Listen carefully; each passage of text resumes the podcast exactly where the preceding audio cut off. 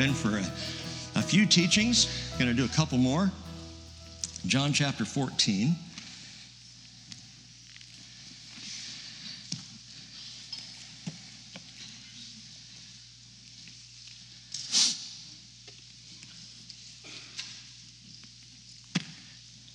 There's nothing like a lapel mic when you have to snort.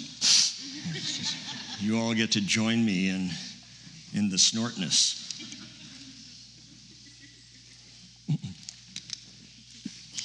I'm glad to see you all here this morning. Hope you're having a good weekend. Uh, John 14, beginning again in verse 1.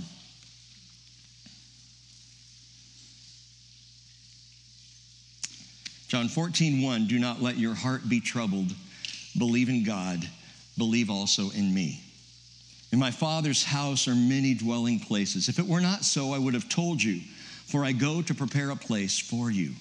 And if I go and prepare a place for you, I will come again and receive you to myself, that where I am, there you may be also.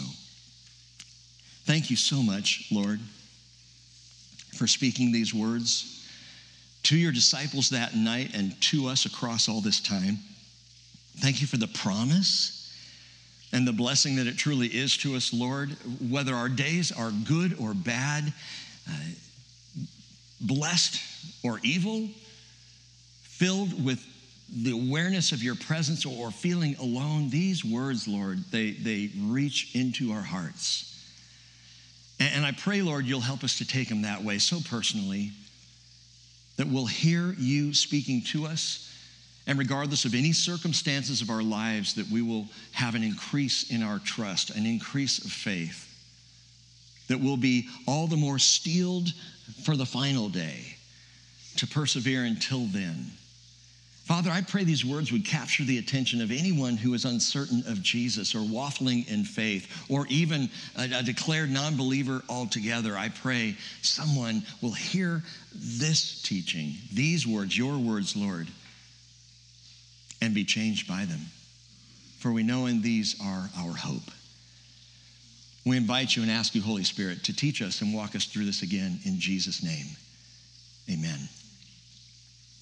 So I don't know if you read about this. Last week, it just dropped in the news. April of 2022, NASA, via the Hubble telescope, has now announced the visual discovery of the farthest star from Earth ever measured. They're calling this Earendel. Earendel, which is the old English name or word meaning morning star.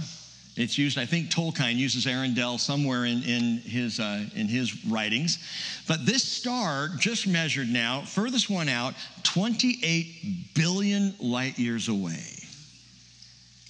So think for a moment about the vastness of our universe.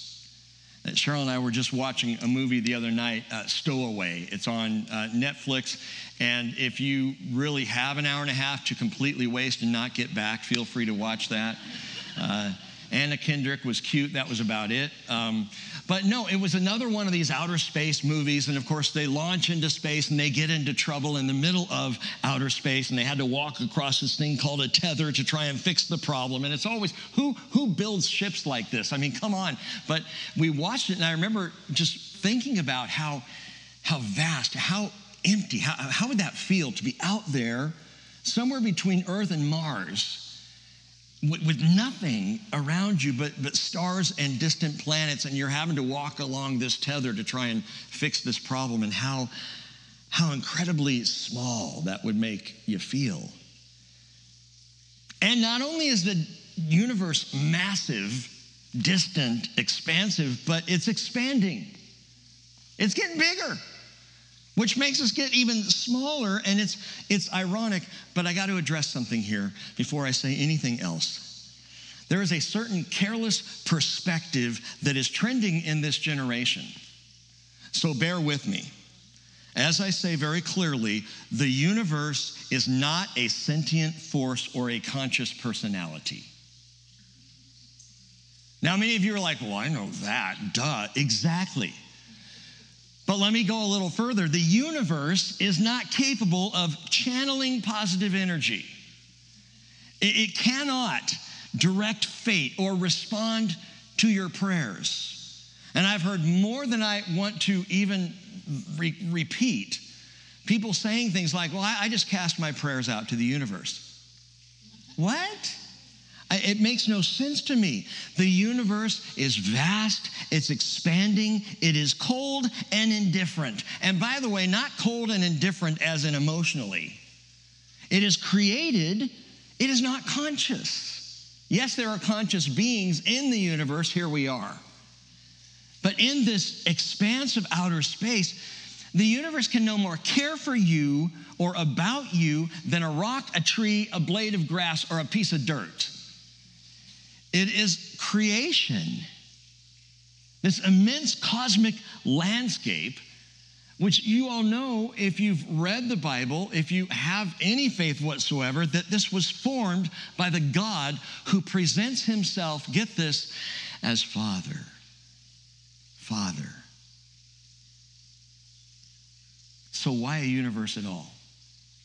Why this vast, amazing expanse? Uh, Carl Sagan once speculated that if there's not intelligent life on other planets, as he always thought, that the universe seems like an awful waste of space. Psalm 19, verse 1 tells me the heavens are telling of the glory of God. Their expanse is declaring the work of his hands. My friends, this was all made that we might look up and see from our puny perspective something of his glory. And for all the wonder and splendor of creation and the created universe, it still doesn't come close to the glory of God. And yet we can at least get a sense which is why God dropped us on this tiny little ball in the middle of this vast expanse that we would look out and recognize He is great. He is awesome. He is beyond comprehension. We can join David and we can say, as he wrote in Psalm 8, Oh Lord, our Lord, how majestic is your name in all the earth, who have displayed your splendor above the heavens. And then he says, drawing back, he says, From the mouth of infants and nursing babes, you've established strength because of your adversaries to make the enemy and the revengeful cease. But then he goes back out. He says, When I consider your heavens, the work of your fingers, the moon and the stars that you have ordained, what is man that you take thought of him, and the Son of Man that you care for him? The vast expanse tells of the glory and the splendor and the wonder of God. So if you wonder, why do people still come up with alternative universal forces to God Himself? I can give you two reasons. Number one is because we are born with an innate sense of glory beyond ourselves. So even for the non believing person, they have a sense that there's something greater than they are. That there is a greatness that no human being can achieve. There is a greatness beyond us, a splendor above us. Everybody knows this. And we're also born with a deep spiritual longing to know and to be known by this Creator. To know and be known, to not be left alone. I love what is written in Ecclesiastes chapter 3, verse 11, which says, He has also set eternity in their heart. We have a sense of eternity, all of us, uh, of the great beyond, beyond the cold universe, beyond the beyond. He has set eternity in their heart. Yet, so that man will not find out the work which God has done from the beginning to the end. What? I thought the universe was there to declare the glory of God. I thought eternity was in our hearts so we'd have a sense of God. And then he goes on to say, but so that man will not find out the work which God has done from beginning to end. Why? So that we would have to come to him to understand. We would have to seek him out. We would have to enter into a relationship with God as Father before the rest of this would start to fall into place. And even though humanity still keeps foolishly distancing itself from God, Jesus came to draw us near, to bring us close. In fact, it was Jesus who says, Revelation 22 16, I am the root and the descendant of David, the bright morning star. So much for Earendel. Jesus is the morning star. The morning star that is not far. He is the morning star that's right here. You don't need the Hubble to see him. And he speaks words, Jesus does, of intimacy and words of kinship, words of family. Jesus reveals the Father. And, he speaks into loneliness and speaks into despair to invite us to our heavenly home. I think that's what I love most about John 14 is the simplicity and the beauty of talk about this heavenly home. John 14 was not spoken as a biblical passage to be studied. Uh, we should study it, and we have, and we read through it, and we think through it, and we process all the things that are here, and there is so much here. But when Jesus spoke it, remember, this was the night of his own betrayal. This was the darkest night of his ministry life, of his life on earth.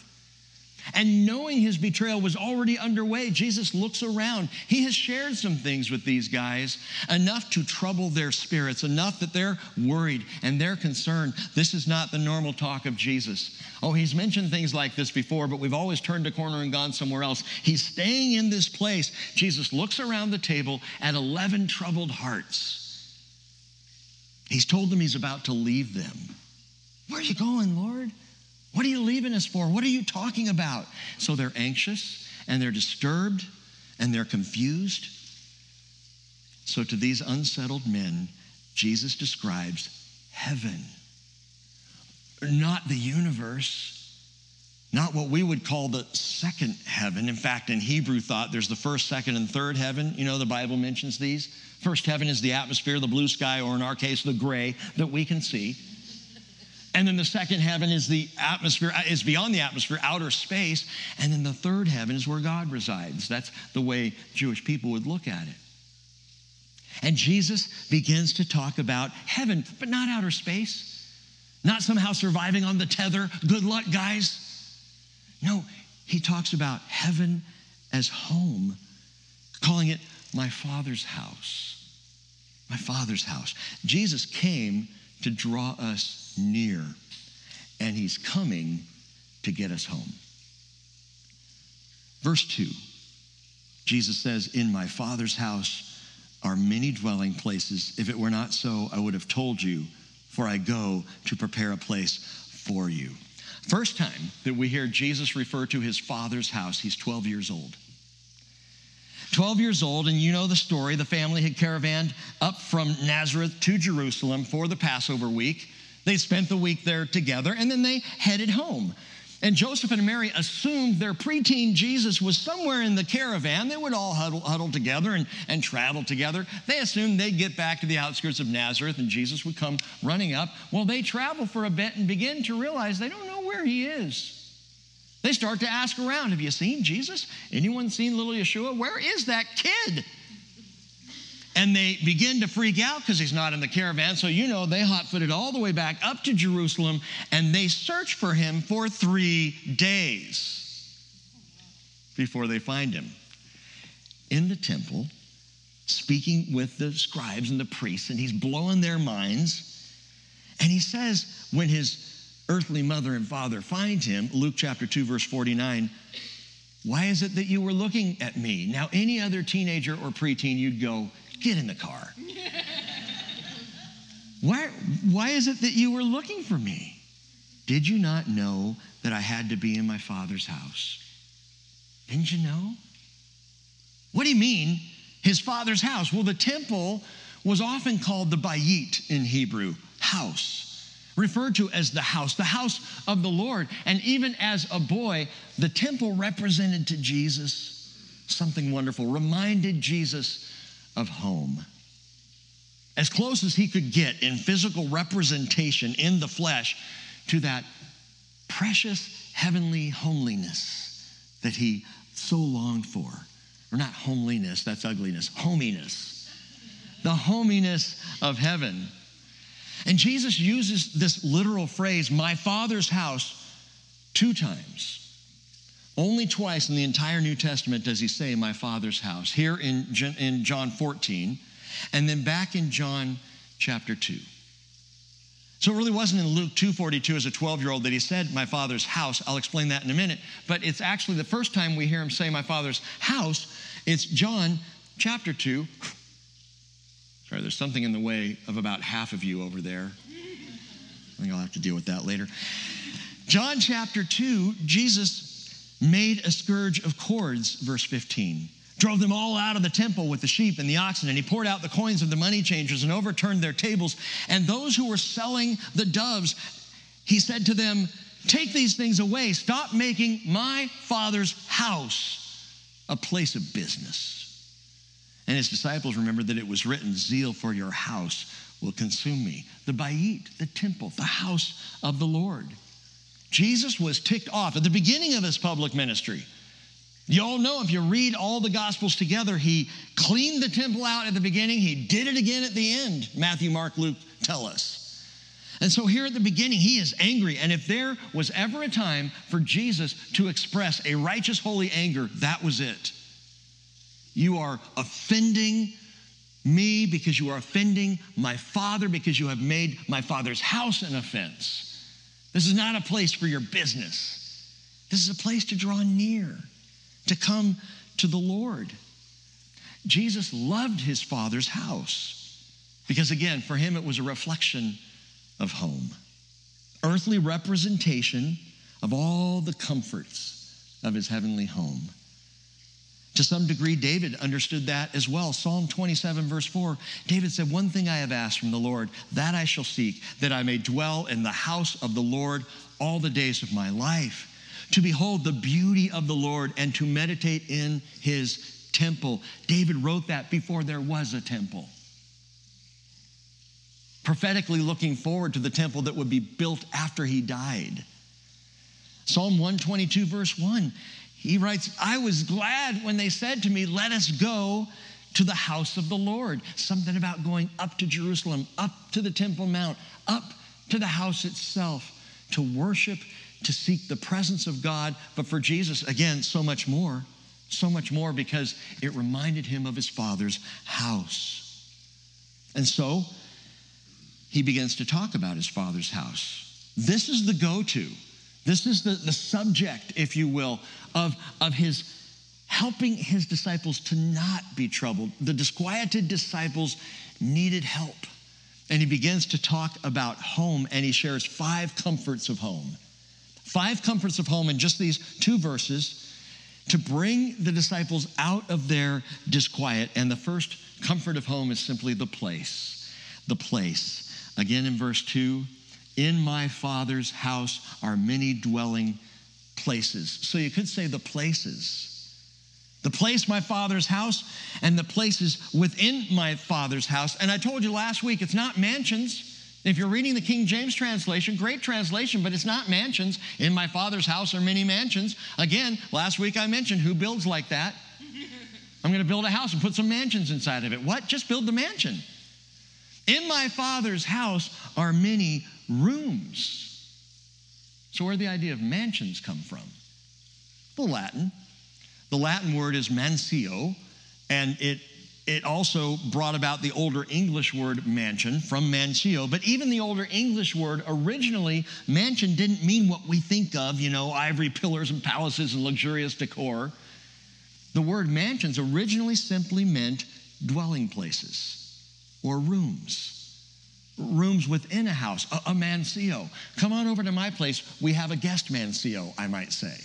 We have a guest mansion in the house. We have a room prepared for you. And it's not to say that heaven isn't amazing and awesome. And if you want to look into that, read Revelation 4 and 5, read Ezekiel chapter 1, check out Isaiah chapter 6. I mean, you can see some awesome images and pictures and descriptions of heaven that are huge and overwhelming. But here, Jesus is talking personal comfort. He's talking about dwelling places, rooms at dad's house.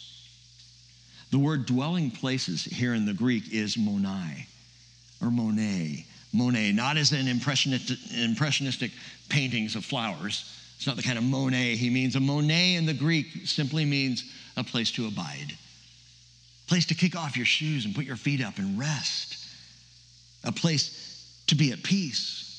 And it comes from the Greek verb meno, not as in the SS, but meno, meaning a, a place to stay. Again, to abide, to stay.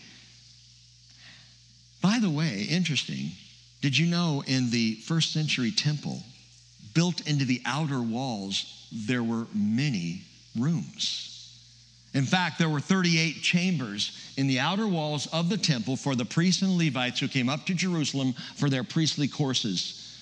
They were divided into courses, all the priests and Levites, and they would have their turn and they would come up to Jerusalem to serve at their time. And when they came up, they had a room, a place prepared for them in the Father's house. It's a very specific picture that a Hebrew mind would go, oh, kind of like the temple. Yeah, kind of like the temple. But the temple itself is kind of like my Father's house, which has many rooms. Jesus uses the word stay, abide, the place to abide or, or stay. He uses it 12 times. I want you to note these. Look at verse 10. John 14, verse 10. The latter part of the verse, he says, The words that I say to you, I do not speak on my own initiative, but the Father abiding in me does his works. Down in verse 17, he says, The Spirit of truth, whom the world cannot receive because it does not see him or know him, you know him because he abides with you and will be in you. That's, that's meno. If you look on down to verse 25, these things I have spoken to you while abiding with you. So it speaks of that closeness and it speaks of, of staying with, of being with.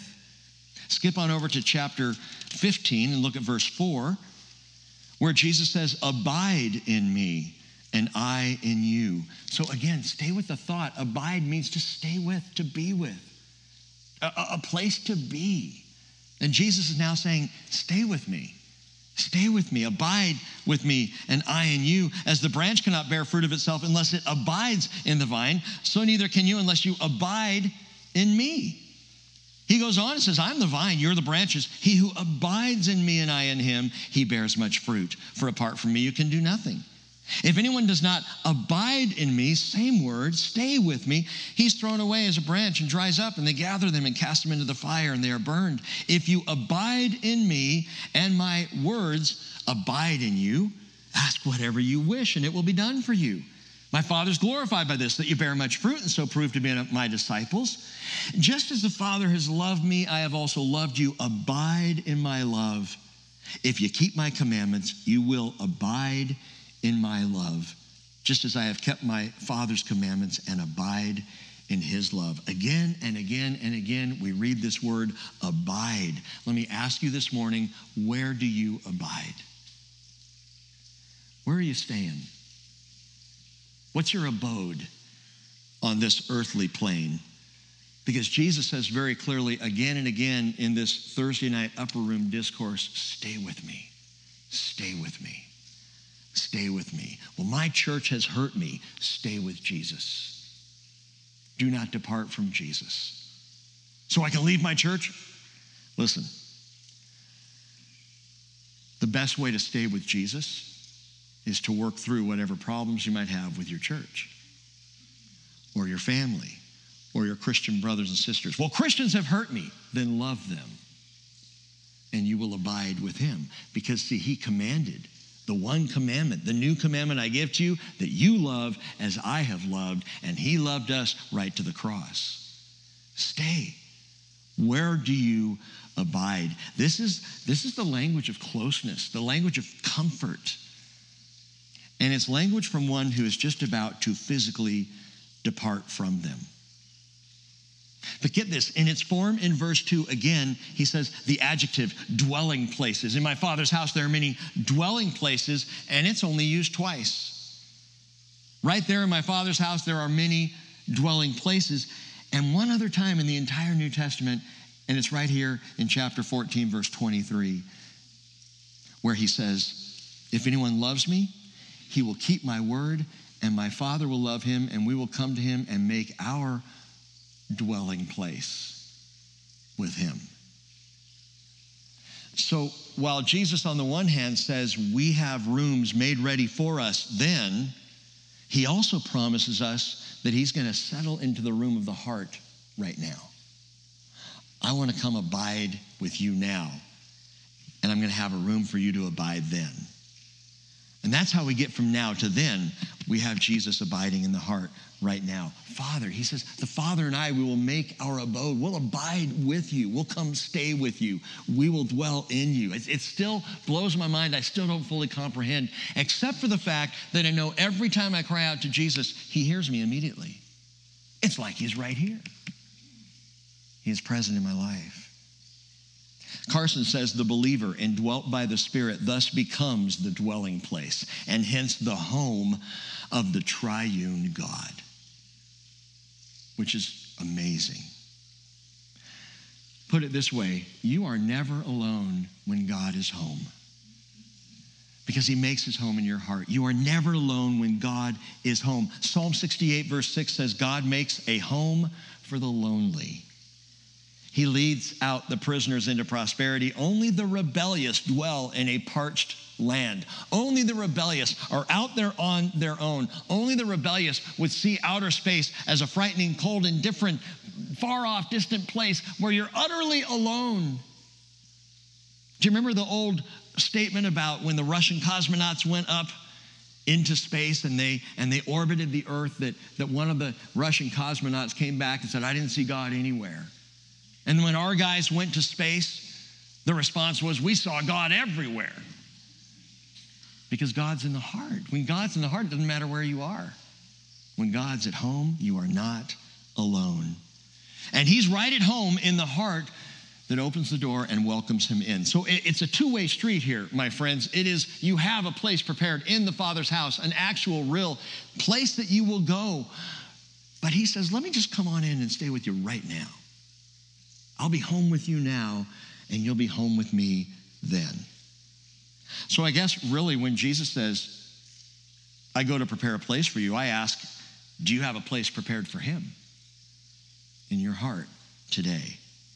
The next thing he expresses after talking about the places, the dwelling places, the rooms in his father's house, very casual, very comforting, very relaxed, he then expresses the platform places and now the platform when he says, In my Father's house are many dwelling places. If it were not so, I would have told you. The platform. Every political party has its platform. And within the platform, if you know politics, you know that the platform then has its planks its declarations or its statements, its intentions, and the planks make up the platform. Jesus establishes the plank, this concept, this idea of our heavenly home, on the platform of his own integrity. He ties it to himself. And what a platform. When Jesus says, I wouldn't have told you if it weren't true, he is banking his reputation on this. Republicans don't have this. Democrats do not have this. Libertarians, socialists, green, whatever. I think that needs to be a political party right there. The whatever party. I have yet to see heaven, a heavenly home, or the Father's house on any political platform. You won't find it. But if I can compare the promise of our heavenly home to a plank, then guess what? Jesus is the platform. If you've ever wondered about heaven, Jesus upholds the promise himself. Isaiah 28 16, therefore, thus says the Lord God, Behold, I am laying in Zion a stone, a tested stone, a costly cornerstone for the foundation, firmly in place. He who believes in it will not be disturbed. You trust Jesus, you don't worry about the heavenly home. Because if you trust Jesus, you know you have a heavenly home because he said so. And he based that reality on himself. Acts chapter 4, verse 11, Peter and John quote back to the Sanhedrin their own word, the, the, the Torah. And he says, to, they say to the Jewish leaders, He is the stone which was rejected by you, the builders, but which became the chief cornerstone. And then they say, And there's salvation in no one else. There is no other name under heaven that has been given among men by which we must be saved. You're not going to find it on Mars. You're not going to find another name on Venus. You're not going to find the name out there just south of Earendel. There's the name by which we can be saved. There is no other name but the name of Jesus who upholds the promise of the place in our Father's house. 1 Corinthians 3:11, Paul puts it beautifully, no man can lay a foundation other than the one which is laid, which is Jesus Christ.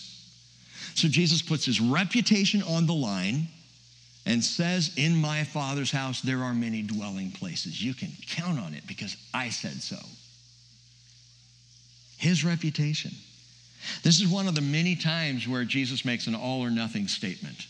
All or nothing. You either take him at his word or you don't take him at all. I got to drive that home.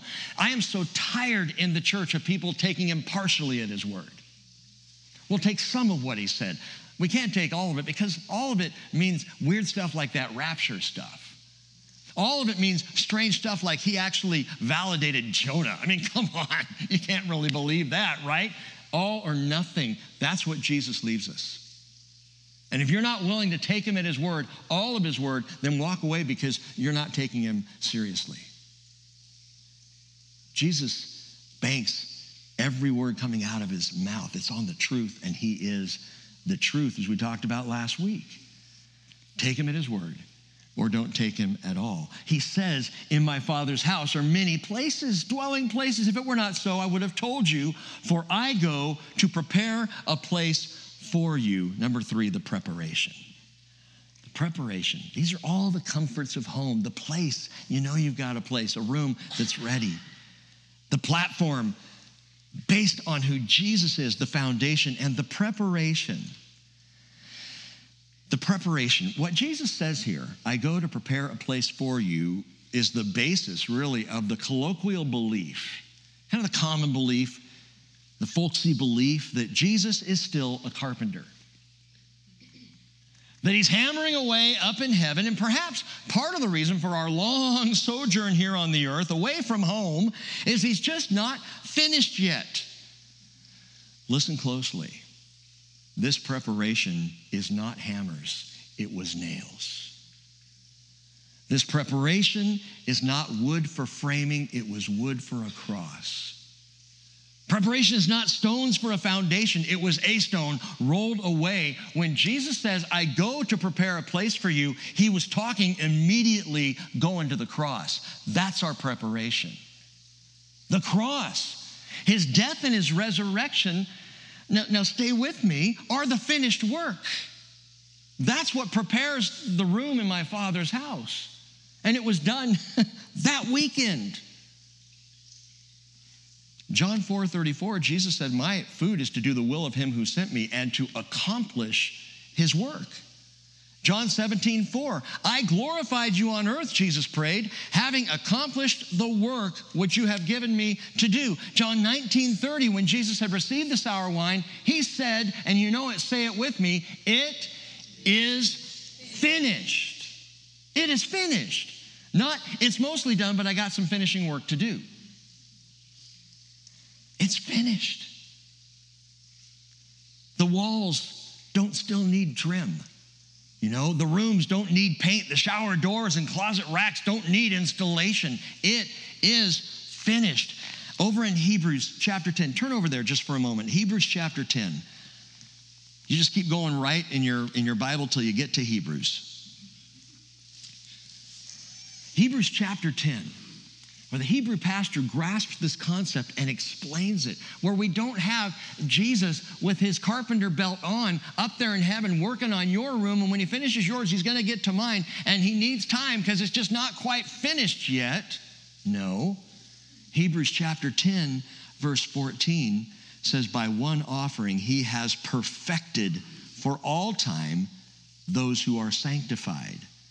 Down in verse 19, therefore, brethren, since we have confidence to enter the holy place by the blood of Jesus, by a new and living way which he inaugurated for us through the veil, that is his flesh, and since we have a high priest over the house of God, let us draw near with a sincere heart or a true heart in full assurance of faith, having our hearts sprinkled clean from an evil conscience and our bodies washed with pure water, let us hold fast the confession of our hope without wavering, for he who promised is faithful. Let us consider how to stimulate one another to good love and good deeds, not forsaking our own assembling together as is the habit of some, but encouraging one another and all the more as you see the day drawing near. It's all about the work that was completed, finished, it's done. to Tetelestai in the Greek. It is finished. So when Jesus says, I go to prepare a place for you, I'm going to the cross, I'm going to the tomb, I'm going to Hades, I'm going to resurrect. And on Resurrection Sunday, the work was done. The preparation concluded. The wait here on earth is not about unfinished rooms in the Father's house. The wait here on earth is about unfinished hearts here on earth.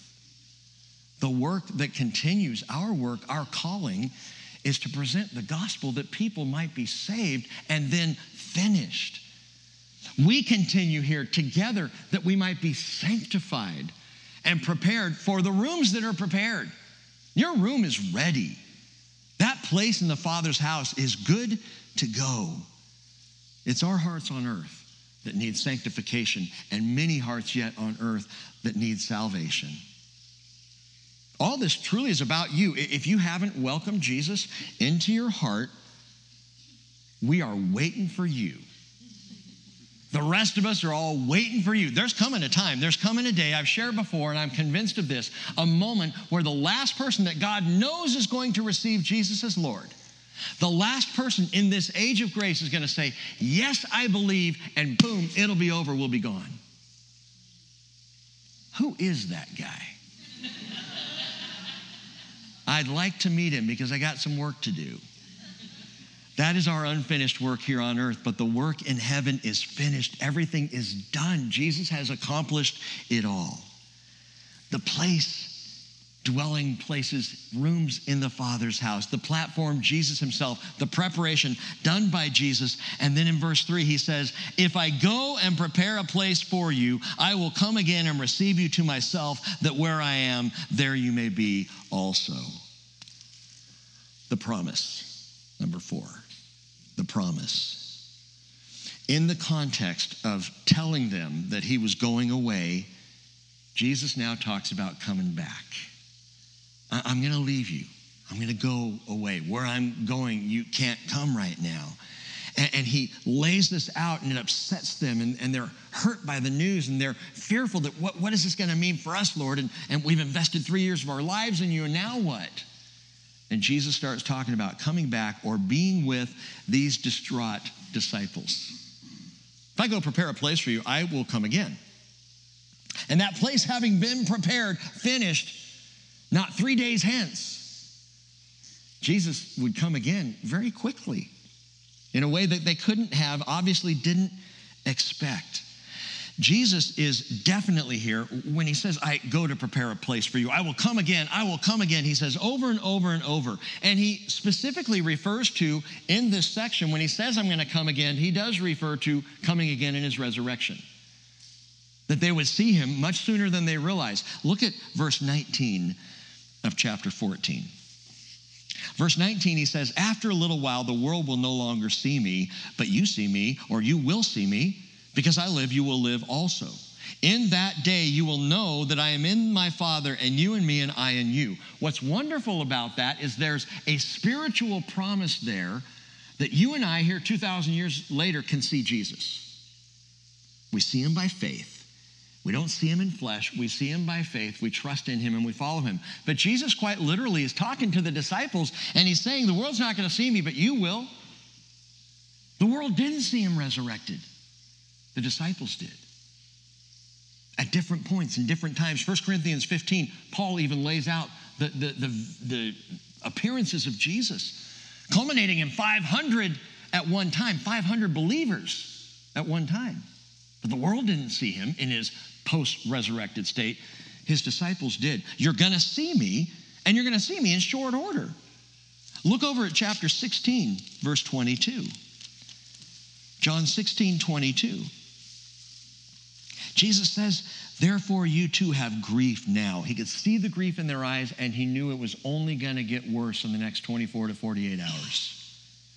You too have grief now, but I will see you again, and your heart will rejoice, and no one will take your joy away from you. Obviously, he's talking about his resurrection. Obviously, he's saying to the disciples, You're to grieve, but you're to see me, and you're to have a joy in your heart that's to last the rest of your life and really on into eternity. Now, we share that joy because we're going to see him. And when we see him, John says we'll be like him because we'll see him as he is. And the joy we're going to experience in that moment, I'm totally getting ahead of myself, but it will be great. The disciples saw him in the resurrection and knew the joy, and that joy carried them through their lives of ministry. He also indicates, by the way, his spiritual indwelling. I'm going to come again. If you look again back at chapter 14, I've already read this, but verse 23 if anyone loves me, he will keep my word. My Father will love him, and we will come to him and make our abode with him. So that is the spiritual promise. I'm going to dwell with you. I'm going to, I will come to you. And to anybody who gives their life to Jesus today, immediately he comes and makes his home in the heart. He comes to you, he is present with you. But listen, in verse 3, when Jesus says, If I go prepare a place for you, I will come again and receive you to myself, that where, you, that where I am, there you may be also. This promise of return is not about his appearing after the resurrection before the ascension. And it is not the promise of the Holy Spirit in the church age. It is not simply the peace that he gives when we're troubled. It's not about his coming in the second coming, even to establish his kingdom, though all of those things were promised. Verse 3 is unquestionably about his return to receive the raptured church. The raptured church, this is what he's talking about. This promise in verse 13 and don't try to make it vague. The commentators make it vague. Well, it could mean one of many things, so whatever you want. No, you're missing the point. Jesus says, If I go prepare a place for you, so where is that place? It's in my Father's house, right? The place is there in my Father's house. He says, I will come and receive you to myself, that where I am, there you may be also. He is talking about us being caught up. He is talking about the rapture of the church. I'm going to receive you to myself. He doesn't just say, I'm going to come down to you and remain. He says, I'm going to receive you to myself. And that's the key word receive. One of Les's favorite words, paralambano. You can write it down, paralambano. I'm going to receive you. It means to take or to collect or to gather unto the self, to bring to yourself. I walk in the door and Naomi's at the counter and I walk over to my daughter and I just grab her and I pull her in for a hug. I have just paralambanoed my daughter. I have received her to myself. I've gathered her near to me. This is what Jesus is saying. And by the way, he used that exact same word just a few days before, that same week, Back in Matthew 24, verse 40, there will be two men in the field. One will be taken and one will be left. Two women will be at the mill. One will be taken, one will be left. And the word taken is paralambano. And I know that people have gotten all confused about paralambano, about the word. There will be two in the field. One's going to be taken and one will be left. And there are those who say taken means taken away to judgment. No, taken means received unto. One will be received and one will be left. And he's talking about the rapture of the church. This is unquestionable when you read it in the simplicity of the language. Taken is paralambano. One will be received unto me, one will be left. That alone should silence the debate about whether the one's taken or hauled off into judgment or they are taken to be home with Jesus. It's one of the many reasons, and there are multiple reasons why I believe in and I teach the rapture of the church. It is not because it's popular theology, because honestly, it's not. Sadly, it's not. The rapture of the church is not taught in most churches, it's the minority. And yet, it is so clearly biblical. It is so clearly in the scriptures. In fact, just the connection between Matthew 24 and John 14. One will be left, one's going to be paralambanoed. And then Jesus turns around same week and says, I'm going to come and paralambano you to myself. So they would even have the context of what he had said and what he's saying. As the two connect and they tie together, I'm going to receive you to myself, he says. Received where? 1 Thessalonians 4:16. We had to go there. For the Lord himself will descend from heaven with a shout, with the voice of the archangel, with the trumpet of God, and the dead in Christ will do what? Rise. They will rise first. So, as I've said many times recently, if you die in Christ before the rapture happens, that's still good news. You get to go before any of us. So, I may adjust my whole thinking on this. I'm like, I want to live to the rapture. I'm not sure I want to, because if I die, I get to go before y'all. I'm really torn on this one. But he says the dead in Christ will rise. Then, then he says, then we who are alive and remain will be caught up, harpazoed, raptured, together with them where? In the air, in the clouds, the Bible says. Doesn't say on earth. This is a different event. We'll be caught up with them in the clouds to meet the Lord and so we shall always be with the Lord. We're going to go home. I'm going to come receive you to myself, he says. These are words of greatest comfort. In the context of the Father's house and the rooms, I'm going to come receive you to myself, that where I am, there you may be also. Think of it as not Pastor Rick and his daughter Naomi. When I walk in the door, you know who I'm really looking for? I'm looking for my wife. Not looking for my bride. She was my bride, but we're married now, so she's no longer my bride. She's my wife. And I'm looking for Cheryl. And I want to draw her into myself. Best moment of the day. To paralambano, to, to draw her near. This is his promise. The reason I mention this is not to say, ooh, think of Rick and Cheryl. Please don't. That's private. I don't even know why you guys are even looking at that right now. think of it as a bride caught up in the arms of her groom. I will receive you to myself. That is his promise. Jesus says, I am coming to fetch my bride. I am coming to fetch my bride. 1 Corinthians 15 52, in a moment, in the twinkling of an eye, at the last trumpet, for the trumpet will sound, and the dead will be raised imperishable, and we will be changed. Changed into what? We will be dressed in righteousness. Finally, in the day of Christ Jesus, perfect glorified and drawn unto him, received unto him. John 14, verses 1 through 3, you Bible students know this, it beautifully fits the Jewish wedding pattern of the first century. The pattern was the bride and the groom were betrothed, and then the groom goes to work and he, he builds on a room to his father's house. And then, upon the inspection of the finished work, he's released by the father to go get his bride. He brings her to the wedding. He takes her to the room that he's prepared where they would go in, shut the door, feast, and enjoy each other for seven days. And that was the common custom Understand that the bride does not get herself to the wedding. The groom goes and gets her, and he brings her to himself. I love what Brandy Hayes just said this last week in staff meeting. She said, Jesus is such a gentleman. It, it, uh, ladies, a gentleman, back, uh, back in the day, a gentleman was someone who would open a car door for you, and that would not be an offense. A gentleman was one who actually cared for and was tender toward a woman because he wanted to honor her and, and encourage her. Okay, that was a gentleman. I'm being so facetious here. But a gentleman, Jesus comes and gets her. We don't have to find our way home, figure our way home. We trust him.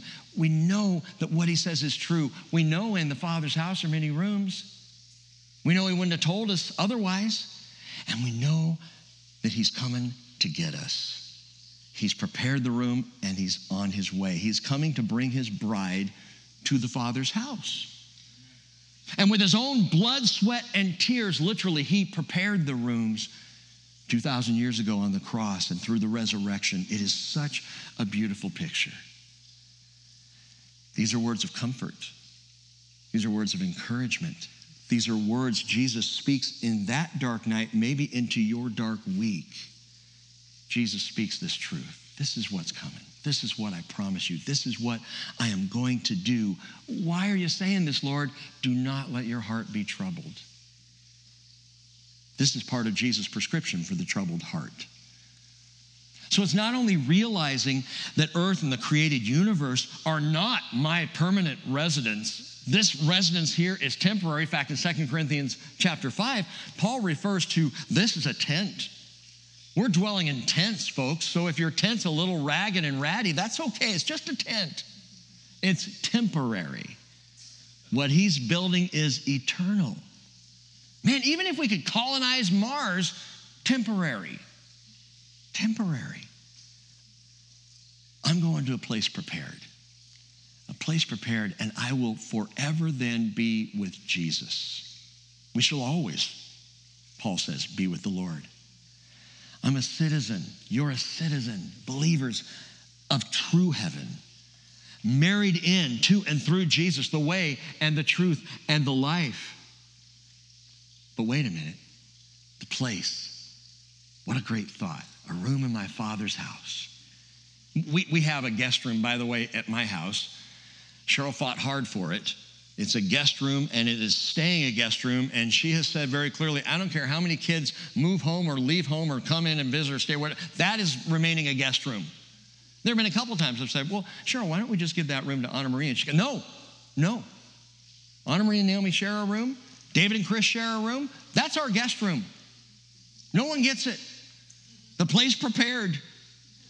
The place is wonderful to know I've got a place in my Father's house. The platform is absolute, it's sure. The preparation, finished. The promise, it's awesome. These are all great things. But what is it that really makes a house a home? Jesus says that where I am, there you may be also. It's the presence. The presence. Many of you, and I know this to be true, absolutely love worship. You'll be the ones on the hillside Wednesday night. You love worship. Anytime a worship night is mentioned, you're there. You love the intimacy of worship, the closeness that you can feel. There are others among you who are very nearly addicted to intercessory prayer.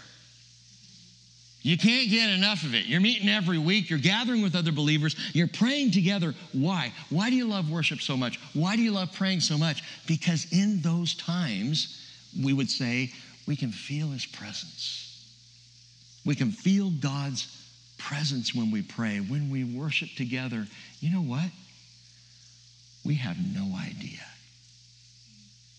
In your most intimate moments of prayer, in our most exalting moments of worship, we have no idea of the presence of the Lord. I'm not saying that we don't know him or can't experience him or, or be aware of him in the flesh, but we got this, this skin tight limitation that doesn't allow us to experience Him fully as we will once we have been caught up and glorified and in His presence. In that moment, we will see Jesus. We will know Jesus like we have never seen or known Him before. His presence is the promise. This is what makes the Father's house a home. And remember what the boy Jesus said in the temple? Luke chapter 2, verse 49. Why is it that you were looking for me? Did you not know that I had to be in my Father's house? Now, if you were paying attention, I said Jesus uses the phrase my Father's house twice in the New Testament John chapter 2 and John chapter 14, not in Luke. So, what does he say in Luke? Didn't you know that I had to be in my Father's house? Literally, Jesus said, Didn't you know that I had to be in my Father?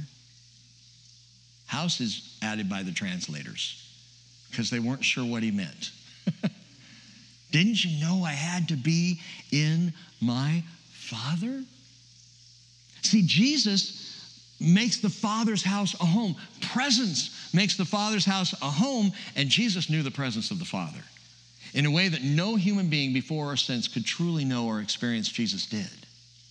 Now, again, I'm not denigrating our times of worship, not in the least. I'm not saying we shouldn't all be in intercessory prayer, and I am not denying that there is a deep intimacy known and felt and realized in these situations. What I'm saying to you is, as deep and intimate and wonderful as they are, they pale in comparison to when we are in the Father.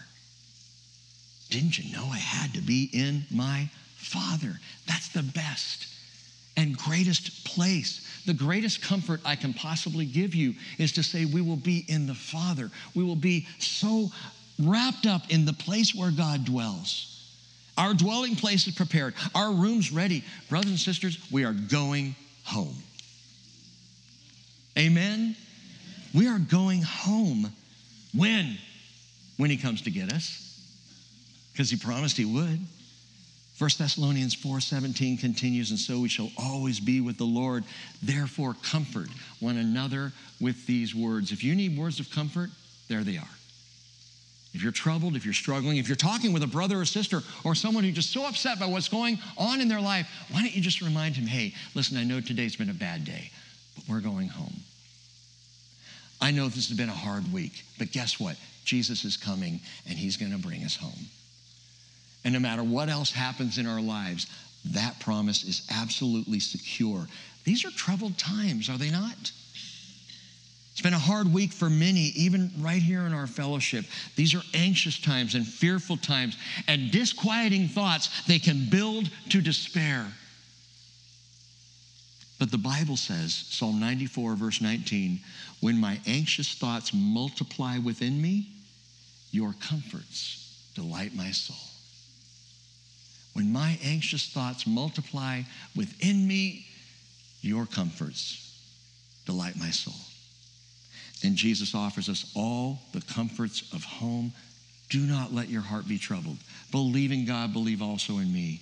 In my Father's house are many dwelling places. If it were not so, I would have told you, for I go to prepare a place for you. And if I go and prepare a place for you, I will come again and receive you to myself, that where I am, there you may be also.